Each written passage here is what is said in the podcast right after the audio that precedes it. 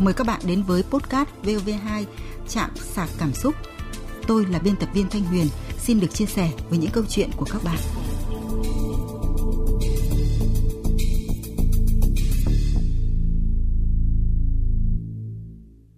Biên tập viên Thanh Huyền xin chào các bạn.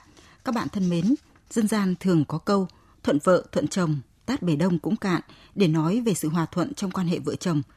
Tuy nhiên trên thực tế, không ít cặp vợ chồng thường nảy sinh mâu thuẫn sau khi sinh con. Nếu người chồng không thấu hiểu những vất vả hy sinh của vợ, dễ xảy ra xung đột, thậm chí gây ra căng thẳng cho gia đình. Nhân vật đêm nay đã vướng phải sự thị phi không đáng có của gia đình chồng khi cô ấy ở cuối thai kỳ chỉ vì nói năng bỗ bã với mẹ chồng khi bà tiết kiệm quá mức nhưng rồi chính từ đó làm tình cảm gia đình chồng với nàng dâu trở thành căng thẳng. Đó cũng có thể là nguyên do khiến chồng nhân vật không còn yêu thương chị ấy như trước đây mà mâu thuẫn đã xảy ra khi đứa con chào đời. Cùng đồng hành với tôi là nhà văn Uông Triều. Vâng, xin uh, chào chị Thanh Huyền, xin chào uh, thính giả nghe đài Vâng, à, anh Ung Triều này, cách đây vài năm thì ờ, trên các trang mạng xã hội đã chia sẻ cho nhau cái đoạn viết là sự hy sinh của người phụ nữ là vô giá và đàn ông có biết hay không. Cùng với đó là một bức ảnh mô tả cái sự thay đổi về hình thể của người phụ nữ từ khi mang bầu cho đến sau khi sinh con đã thu hút được rất nhiều sự đồng cảm của cộng đồng mạng, đặc biệt là của chị em phụ nữ. Chúng ta không bàn đến cái việc cộng đồng mạng đã nói gì vì cũng có rất nhiều ý kiến, người thì khen chồng, người thì chê chồng. Tuy nhiên, dưới góc độ của người đàn ông, anh có nghĩ là phụ nữ ngày nay chúng tôi có vất vả hơn xưa không ạ? Tôi nghĩ rằng phụ nữ ngày nay vất vả hơn xưa là đúng rồi. Bây giờ người phụ nữ họ cơ bản là họ được ngang bằng với đàn ông, cho nên là nếu như nhìn thấy cái sự chênh lệch quá mức trong cái việc mà đóng góp về cái sức lực trong gia đình chăm sóc con gái thì cái sự chịu đựng của phụ nữ hiện nay là sẽ khác ngày xưa. Vẫn biết là giờ đây thì chị em chúng tôi được sống tiện nghi hơn xưa rất là nhiều, máy móc hỗ trợ công việc nhà cũng nhiều. Tuy nhiên thì ở mỗi thời đại đều có cái khó khác nhau. Ví dụ như là về áp lực của công việc thì chị em chúng tôi cũng vất vả, chẳng kém gì các anh đúng không ạ? Đúng rồi. Nhưng khi về nhà thì chúng tôi lại vẫn phải hoàn thành công việc nhà rồi nuôi dạy con cái với cái thiên chức của người phụ nữ. Trong khi đó thì đàn ông các anh lại có những đam mê riêng. Từ đó thì có thể là dẫn đến cái sự sao nhãng việc gia đình. Bởi đàn ông phần đông không coi tình yêu là tất cả vợ con hay gia đình chỉ là một phần cuộc sống thậm chí có lúc họ còn xem cái sự nghiệp bạn bè hoặc là cái đam mê cá nhân còn hơn cả tổ ấm của mình. Điều này có đúng không anh Công Chiều điều đó là đúng. Cái sự thật là đàn ông thì phần lý trí họ rất là nhiều. Ví dụ có rất nhiều người đàn ông họ rất là say mê công việc có nghĩa là vì à, công việc vì sự thăng tiến vì tiền bạc vì tất cả họ có thể thậm chí hy sinh gia đình. Họ không lấy vợ hoặc là họ cho rằng cái việc vợ con nó không quan trọng. Nhưng vấn đề chỗ này này tôi cũng có gia đình và cũng có ngày xưa cũng có khi tôi sao nhãng thì người vợ của tôi cô ấy đã trao ủi thẳng với với tôi. Nghĩa là anh cũng đi làm em cũng đi làm con thì cùng chung thì đề nghị là anh cũng cùng phải chia sẻ công việc nhà chia sẻ con cái. Đôi khi là người đàn ông nó lơ đãng vậy nhưng mà một phần tôi cho rằng là phụ nữ không dám trao đổi thẳng thắn với Đúng. cái người chồng của mình. Đúng. khi mà vợ tôi trao đổi thẳng thắn như vậy thì tôi đã thay đổi. Mặc dù là tôi cũng nghĩ giống như chị và đa phần đàn ông là như vậy nhưng khi nghe vợ mình phân tích cái câu chuyện đó và tôi thấy rằng điều đó là đúng đó thì khi chúng ta dám nói thẳng trao đổi thẳng với người đàn ông thì tôi nghĩ rằng cơ bản là ông sẽ nhận ra. Vâng, à, đúng là chị em phụ nữ thì có rất nhiều người vẫn còn e dè và họ không dám thẳng thắn nói với chồng những cái suy nghĩ của mình. Và chính những cái điều như thế thì theo tôi nghĩ đã dẫn đến bi kịch của gia đình. Và để có lời khuyên hữu ích cho nhân vật đêm nay thì chúng tôi xin mời các bạn thính giả mời anh Uông Triều nghe lại câu chuyện của nhân vật. Vợ chồng tôi bằng tuổi cưới đã vài năm nay trải qua nhiều khó khăn mới đến được với nhau. Chúng tôi là người cùng làng, sớm cách ly ra thành phố học tập nên rất hiểu nỗi vất vả của người xa nhà và sớm cảm mến nhau. Yêu nhau 3 năm sau khi có sự nghiệp ổn định, chúng tôi mới làm đám cưới. Chồng tôi làm cho công ty nước ngoài rất áp lực. Bất kể lúc nào xếp giao việc, anh cũng phải hoàn thành, dù là ngày hay đêm. Tuy nhiên thu nhập của anh cũng khá ổn, nên khi mới cưới nhau chúng tôi luôn dư giả, có thể chi tiêu mà không cần quá tiết kiệm như những bạn bè khác. Tôi là giáo viên dạy môn văn của trường chuyên. Dù nhu cầu học thêm nhiều nên tôi cũng cố gắng để có thêm thu nhập. Cách đây 5 tháng tôi sinh bé gái đầu lòng. Ngày con gái chào đời cũng là lúc vợ chồng tôi dùng số tiền tích góp của mình và vay mượn thêm ngân hàng để mua một mảnh đất dù không phải là trung tâm thành phố, nhưng tôi cũng rất mừng vì chúng tôi đã có thành quả sau thời gian phấn đấu. Khi chưa có con, vợ chồng tôi ít khi bất hòa, nhưng mọi việc phát sinh từ khi tôi chuẩn bị sinh con. Trong những tháng cuối thai kỳ, mẹ chồng tôi đến ở cùng nhằm mục đích chăm sóc con dâu và trông cháu khi tôi sinh. Những ngày đầu khi mẹ tới, tôi cố gắng đưa mẹ đi đây đi đó, chăm sóc mẹ một cách tốt nhất. Lắm khi thấy mẹ ăn uống tằn tiện, tôi xót ruột mà nặng lời với bà. Có ngờ đâu, bà đã để ý lời ăn tiếng nói của tôi và kể lại với em chồng tôi. Cô ấy dù chưa hiểu đầu đuôi thế nào, nhưng lại nhắn tin nói xấu tôi bằng những lời lẽ miệt thị. Tôi cũng chẳng nghĩ ngợi gì về chuyện đó nữa. Vậy nhưng kể từ đó, mẹ chồng và em chồng không còn thân thiết với tôi như dạo trước. Chồng tôi vốn không ưa sự ồn ào của con trẻ, thế nhưng may mắn khi con ra đời, anh lại thay đổi suy nghĩ đó. Và rất ít khi chăm sóc con, con khóc, anh không hề sốt sáng như những người khác, không chơi với con quá 15 phút. Thương con biếng ăn, tôi luôn dành một khoản thu nhập kha khá để gửi mua loại sữa tốt nhất từ nước ngoài gửi về để bồi bổ cho con. Vậy mà anh lại nói tôi vẽ chuyện, không cần thiết. Biết bao đứa trẻ vẫn uống sữa bình thường mà vẫn lớn đấy thôi. Câu nói của anh khiến tôi bị tổn thương.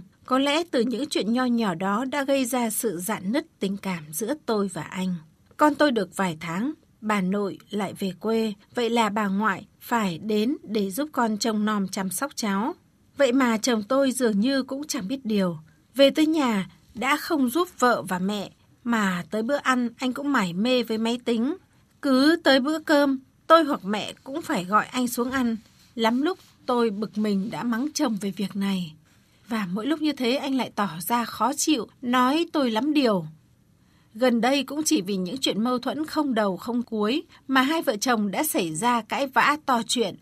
Chẳng biết anh có chuyện gì ở cơ quan mà về đến nhà, mặt mũi chẳng vui. Tới bữa tôi cũng phải nói hết hơi mà chưa ra ăn cơm.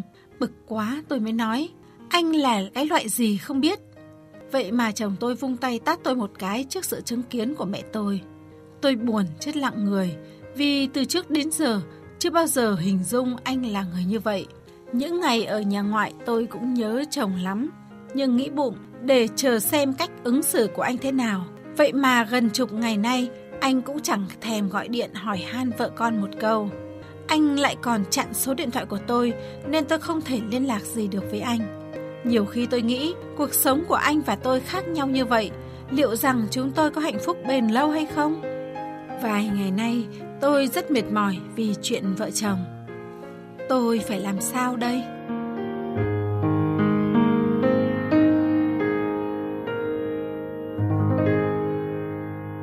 À vâng, thưa anh Uông Triều, khi nghe câu chuyện của nhân vật đêm nay thì tôi có cảm nhận là cuộc sống hôn nhân trước và sau khi có con là hai cái gam màu khác nhau. Khi còn là cặp vợ chồng son thì các bạn ấy có thể dễ tính bỏ qua mọi chuyện nhỏ nhặt của vợ hay là của chồng. Nhưng mà khi có con rồi thì mọi thứ sẽ khác. Có những lúc mà trước kia phụ nữ coi đó là chuyện nhỏ, có thể thông cảm được. Ví dụ như là anh thấy là anh chồng cô ấy phải làm việc bất cứ lúc nào. Nhưng mà đến bây giờ thì chuyện đó có thể là nguyên do khiến hai vợ chồng mâu thuẫn. Anh có thấy thế không ạ? tôi cũng thấy rằng là cái hôn nhân đấy khoảng người ta tính là 5 năm đầu chưa có con chẳng hạn khoảng 3 năm ấy thì cơ bản là nó sẽ êm đẹp thế nhưng mà từ khi có con thì nó là một cái bước ngoặt bởi vì sẽ rất nhiều công việc nảy sinh này sức khỏe người phụ nữ yếu đi và thậm chí là trong gia đình có thêm người nữa ví dụ như là mẹ chồng mẹ vợ đến chăm sóc chính tôi cũng đã từng trải qua cái này vâng. à, mẹ tôi là là một cái người rất là tần tiện bởi vì là cái xuất phát của bà rất là thấp ngày xưa bà rất nghèo khó cho nên bây giờ kể cả không những con dâu mà con trai mua một cái gì nó hơi quá là bà cũng sót bà sót bà sót cho con chứ vâng. không phải là sót cho bà bởi vì vâng. tiền đấy là tiền của mình thì theo tôi là cái việc đầu tiên cái mâu thuẫn của cái cái bạn này ngay giữa mẹ chồng và nàng dâu. Mẹ chồng thì tàn tiện con dâu thì cũng muốn tốt cho mẹ nghĩa ừ. hai bên đều muốn tốt cho nhau nhưng chúng ta không gặp nhau được một điểm. À, thì tôi nghĩ cái cách xử lý sau này cái phải sự thẳng thắn có nghĩa là con dâu hãy nói cho mẹ cụ thể. Thực ra đôi khi chúng ta rất e ngại những vấn đề tế nhị trong gia đình nhưng nếu chúng ta không dám nói với nhau một lần rốt ráo mà có thể hơi mất lòng một chút thôi thì cái sự hiểu lầm và cái quan điểm ấy nó cứ âm thầm mãi thì vâng. sau khi hai bên đã hiểu nhau thì cái quá trình nó giảm tải dần và hai bên nó bớt đi. Bởi vì mục đích cả hai bên đều tốt nhưng ừ. chúng ta cái cách tiếp cận cái cách chúng ta xử lý nó chưa khéo. Tôi cũng đồng tình với anh Vương Triều. Đúng là mục đích của cả cô vợ lẫn là người mẹ đều là cái mục đích tốt đều nghĩ cho nhau cả. Thế nhưng mà họ không gặp nhau ở một cái điểm chung. Còn ờ, trên Facebook thì ờ, thính giả Nguyễn Mai cho rằng là mẹ chồng mãi mãi không bao giờ như mẹ đẻ được nên con dâu cần phải cẩn thận lời ăn tiếng nói còn chồng bạn công việc của anh ấy vốn dĩ đã áp lực bạn phải hiểu chồng nhưng chuyện anh ấy đánh vợ là sai phụ nữ sinh ra vốn dĩ đã thiệt thòi, hôn nhân không phải muốn bỏ là bỏ được. còn sống với nhau lâu dài, còn nhiều chuyện tình ngộ hơn, rồi bạn sẽ trưởng thành và thích ứng hơn. Thính giả Nguyễn Thanh Hải thì có nhận xét là cháu đã cư xử không khôn khéo với mọi người để rồi mọi người hiểu tiêu cực về cháu. Cháu hãy tự vấn mình đi, hãy đưa con về mà xin lỗi nhà chồng, thay đổi cách sống cho phù hợp với hoàn cảnh nhà chồng cháu nhé. Vâng, và còn rất nhiều bình luận nữa trên fanpage của chương trình đều có nội dung trách móc cô gái khi ứng xử không khôn khéo với mẹ chồng.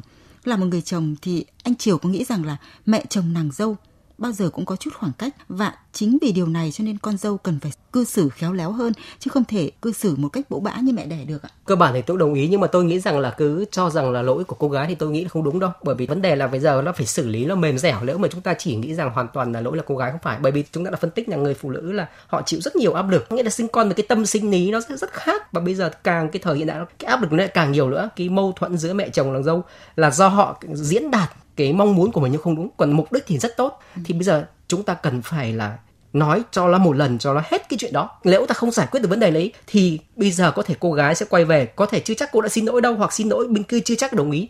Và có thể nó còn tiếp tục nảy sinh các mâu thuẫn nữa. Bởi vì là cái vấn đề này ta chưa được giải quyết rốt ráo. Vậy thì tôi nghĩ rằng là cái cách đầu tiên là ta cần phải thẳng thắn nói chuyện trực tiếp lại với chồng để xử lý cái vấn đề là công việc ở gia đình này rồi cái vấn đề em có thai con anh cần như vậy. Nếu bây giờ chúng ta chỉ giải quyết một cái màu để cho cô là về nhưng mà sau cả quá trình nó còn dài vâng. còn có những đứa con nữa và cả các vấn đề khác nữa. Tất nhiên tôi về đàn ông nhưng mà có một điểm mà tôi sẽ không đồng ý với cái cách xử lý của người chồng. Ví dụ như là cô ấy đưa con về bên kia thì ta bàn tính sao nhưng mà chồng chặn cái số điện thoại của vợ là tôi tôi cho rằng là điều này không thể chấp nhận được. Bởi vâng. vì là có thể giận vợ nhưng còn một đứa con nó nhỏ tí hon như vậy nó tí tẹo nó có tội tình gì mà người cha lại có thể gần như là chặn một cái nguồn để giải tỏa cái nguồn cơn cũng như là tất cả những cái mối liên hệ có thể xử lý công việc. Vâng. thì tôi nghĩ cũng cần phải mềm dẻo. Còn một bạn thính giả là bạn Ngọc Quý thì cũng có ý kiến đứng về phía cô gái một chút. Bạn ấy viết trên fanpage của chương trình là bạn là người phụ nữ tuyệt vời nhưng chưa hẳn đã đúng. Hãy thử đặt mình vào mẹ chồng của bạn thì bạn sẽ hiểu cảm giác của mẹ bạn như thế nào. Thêm nữa cái việc sinh con nuôi con đúng là vất vả, nhưng đừng ỉ vào việc đó gây áp lực cho chồng hay như thính giả Vũ Hồng thì cho rằng là vợ chồng son thêm đứa con là bốn. Hãy cứ từ từ, anh ấy sẽ hiểu trách nhiệm của người làm bố. Bác Đinh Văn Vui ở Nam Định cũng cho rằng là mới về làm dâu không sống chung nên chưa cảm nhận được. Mẹ chồng là người tốt, nhân vật nên xem xét lại lời ăn tiếng nói của mình. Mẹ chồng cháu cũng là con người tốt lắm đấy, cũng biết lo cho con dâu, thương con dâu. Nhưng ông phải đáng trách cháu như thế này. Kiên trách kỷ, hậu mới trách nhân tất nhiên tiêu pha, ăn uống, các cụ ở nhà quê, từ lời ăn tiếng nói nó khác. Từ thành phố, hai phía khác hẳn nhau. Lý ra từ lời ăn tiếng nói cảm nhận được. Nhưng đằng này, cháu này nóng này. Tí là tiết kiệm này cũng là tốt đấy. Nhưng đằng này, cháu này có thể là cháu chưa hiểu. Cháu lên xem xét lại mình. Có gì sai không? Con còn dạy. Xin lỗi mẹ chồng.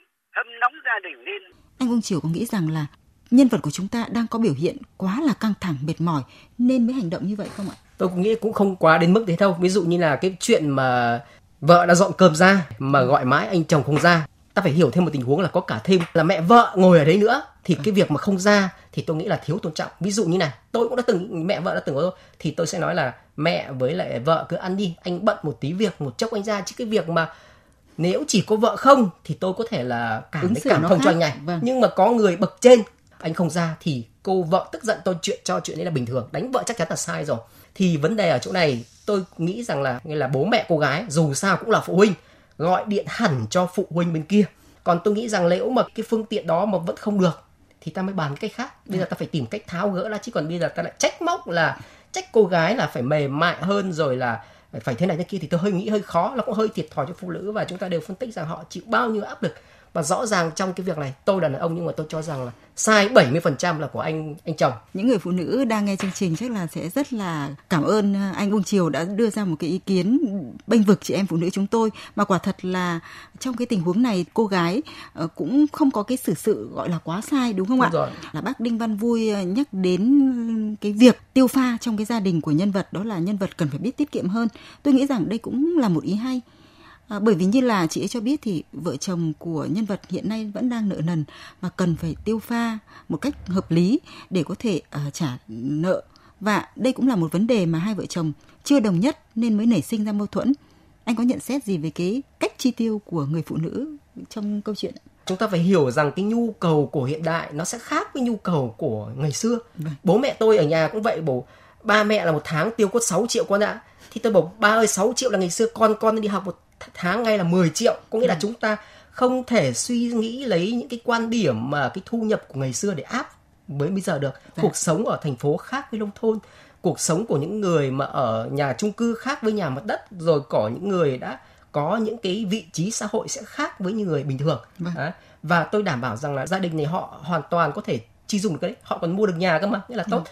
thì cái bà mẹ uh, chồng kia đấy nghèo khó bây giờ chỉ tiêu một tí vâng. thì sót cho con vâng. sót cho con chứ không phải là sót cho mình đấy, vâng. thì cái cách ta điều chỉnh cái này cho nó phù hợp thôi và vâng. tôi nghĩ rằng là cả bên gia đình trai ông chồng và bà mẹ kia cũng cần phải điều chỉnh vâng. và bên cô gái thì tôi nghĩ là cũng mềm dẻo và cái điều quan trọng nhất này chỗ này tôi cũng có con gái tôi cũng muốn giáo dục con tôi là nếu có vấn đề khúc mắc với bạn trai với chồng với thì con phải nói thẳng ra cái vấn đề đó của mình chứ nếu không nói được ra chúng ta cứ ấm ức chúng ta không giải quyết được vấn đề nó tận gốc rễ nghĩa là chúng ta gọi là xin lỗi nhau một lần nhưng lần sau nó lại tiếp tục xảy ra những cái tình huống tương tự thì sao như vậy thì tôi cũng muốn rằng cô gái cần phải giải quyết cái vấn đề đấy một cách rốt ráo bằng cái cách nào đấy để, vâng. để cho hai bên nó thông hiểu được đấy, thì ta mới tiếp tục cái cuộc sống bình thường chứ vâng. còn cái vấn đề chỉ có xin lỗi hay không hay gọi điện nó chỉ là vấn đề xử lý tình huống rất là tạm thời thôi nó không vâng. rốt ráo được dạ vâng nói về một cái khía cạnh khác thì uh, sau khi sinh thì là cái giai đoạn mà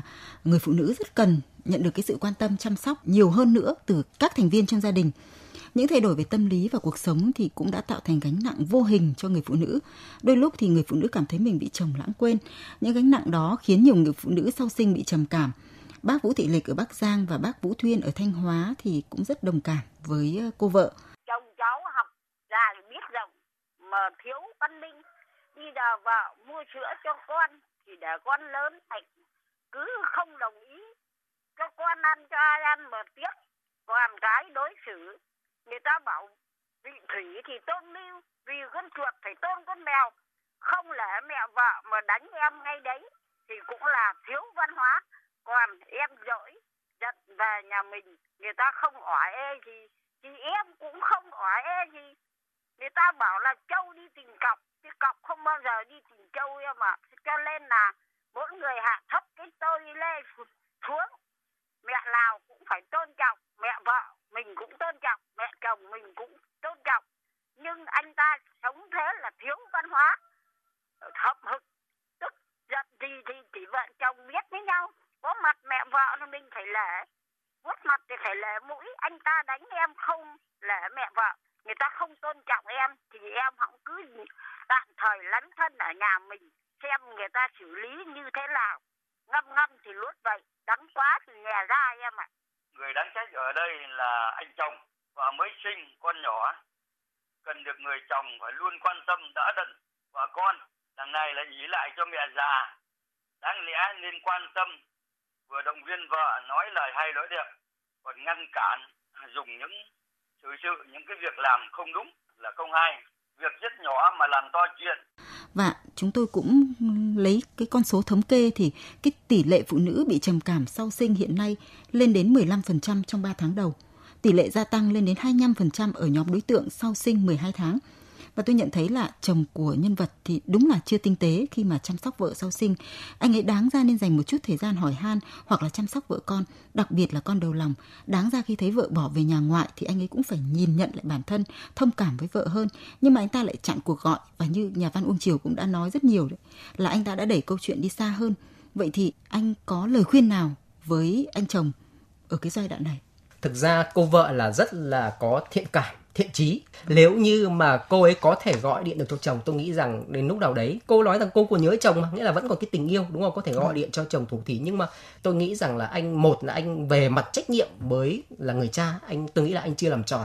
Thứ hai như vậy là anh cũng quá bảo thủ. Anh anh chỉ nghĩ là mình đúng anh không cho vợ một cơ hội. Nếu vợ anh sai họ cũng có quyền gọi điện có thể xin lỗi anh hoặc là con có thể bi bô trong điện thoại nói chuyện với anh thì tôi nghĩ là anh nên điều chỉnh lại cái này bởi vì vâng. phụ nữ trầm cảm chứ đàn ông vợ sinh con có trầm cảm đâu chả có vâng. trầm cảm gì cả vâng. tại sao ta không nghĩ cái điều đó nhỉ thì chúng ta phải nghĩ khác đi một tí trong cái thời này và thứ hai là rõ ràng đây là đứa con giọt máu của anh anh có thể giận vợ nhưng mà con anh có lỗi gì anh không chăm sóc vợ anh thì con anh chịu thiệt và cái cái giai đoạn đầu đời nó còn ảnh hưởng đến tâm sinh lý của vợ anh và từ việc đó còn ảnh hưởng đến con anh nữa cho nên tôi nghĩ rằng anh cũng phải lên rộng lượng một chút bởi vì là có thể chưa bỏ qua cho vợ nhưng vì con mình hãy rộng lòng và hãy mở lòng ra tạo một cái kênh nào đấy để cho việc nó mềm đi Vâng. Có đứa con là cái kết nối của hai người đúng không đúng ạ? Rồi. Bác Nguyễn Thị Sơn ở Hà Tĩnh thì lại không hoàn toàn đồng tình về cái cách cư xử của cô gái. Không nên là dành trong bông con về bên mẹ như vậy là cháu sai. Người ta hãy nói là dần trong sách nón ra đi và khi đi không thèn, bằng khi trở về. Cháu là một con người cưới hỏi đàng hoàng trong sai thì vợ nói, mà nói không được thì như anh em với cha mẹ đâu trong nói giúp cho với ờ, đồng một tỷ ờ, từ bôn con đi rồi là không được. Thì anh ta là, anh ta là ờ, anh ta là, anh kêu về đâu. Cháu đừng có chơi Ờ, người chồng năn nỉ cháu về là họ không làm như vậy đâu Đúng là phụ nữ chúng tôi khi cãi nhau với chồng thì có khi là chỉ vì hiếu thắng, vì muốn làm mình làm mẩy nên mới ờ, có thể là bỏ về nhà mẹ đẻ một thời gian. Tôi thì tôi nghĩ rằng là cái phép thử tình yêu này quả là mạo hiểm vì đã có chị em rơi vào cái cảnh là một đi không trở lại có nghĩa là mặc dù bản thân họ chưa thực sự muốn chấm dứt mối quan hệ với chồng nhưng mà khi đã đi ra khỏi nhà rồi thì họ không có cơ hội để trở lại nữa anh có đồng tình với ý kiến của thính giả Nguyễn Thị Sơn không ạ? Thực ra đấy, tôi nghĩ rằng đấy cái phép thử này có thể là không phải là tốt. Nhưng mà chúng ta phải đặt lại cái tình huống, một là con, cô này còn rất nhỏ. Thứ hai, tôi nghĩ là cái việc giận hờn của phụ nữ một chút, nếu chỉ vì một cái việc nhỏ này tan vỡ thì tôi nghĩ rằng anh đàn ông ấy cũng không xứng. Một cái việc nhỏ như vậy mà thì chúng ta từng yêu nhau, chúng ta từng biết cô gái giận hờn bao nhiêu lần, bao nhiêu người đàn ông phải làm lành rồi làm hiền, cái chuyện đấy tôi nghĩ là quá thường. Chỉ vì một lần giận hờn mà bỏ vợ mình thì tôi nghĩ rằng tôi không ủng hộ cái chuyện đó. Tôi cho rằng là cái điều phép thử này không đúng nhưng nó không đến mức nghiêm trọng như vậy. Còn nếu như mà vì nó mà đẩy đi quá xa thì nó thật là tôi nghĩ rằng anh chồng này không xứng đáng. Quan trọng nhất là đứa con. Nếu không có đứa con thì tôi có thể rất nhẹ cái chuyện này nhưng mà vì đứa con rất nhỏ. Tôi chưa bao giờ đưa ra một cái lời khuyên tiêu cực nhưng mà tôi nghĩ rằng nếu nó đẩy quá tiêu cực thì chúng ta cũng không cần phải tiếc quá đâu. Bởi nó còn tiếp diễn nữa mà. Cuộc sống đâu phải chỉ một năm một mười năm hai mươi năm Vâng. nếu một con người không có một chút thương cảm không có một chút vị tha thì rất là khó sống Cảm ơn anh Vương Triều đã hoàn toàn đứng về phía nhân vật của chúng tôi ạ. Và tôi thì tôi muốn nói với nhân vật như thế này. Trước mỗi sự việc khi mà hai vợ chồng có mâu thuẫn, thì tốt nhất là các bạn hãy bình tĩnh nhìn nhận vấn đề thật là thấu đáo. Đừng nên nói những câu hạ thấp chồng trước mặt người khác, kể cả đó là những người thân cận nhất. Khi đã bình tĩnh rồi thì hãy nghĩ đến chuyện chủ động hòa giải, chủ động bày tỏ quan điểm của mình. Tôi nghĩ là vợ chồng bạn thì cũng đều là những người tốt, nhưng mỗi người có cách yêu thương gia đình, yêu thương vợ con một cách khác nhau. Hãy tâm sự thường xuyên về những khó khăn bạn gặp phải, những suy nghĩ của bạn để cho chồng thấy trọng trách của mình như thế nào kể từ khi con chào đời. Đừng vì những chuyện nhỏ nhặt mà tình cảm vợ chồng bị phai nhạt bạn ạ. Một lần nữa thì chúng tôi xin cảm ơn anh Uông Triều đã tâm sự uh, những suy nghĩ của mình đối với nhân vật chạm sạc cảm xúc. Sẽ gặp lại quý vị và các bạn trong các câu chuyện tiếp theo.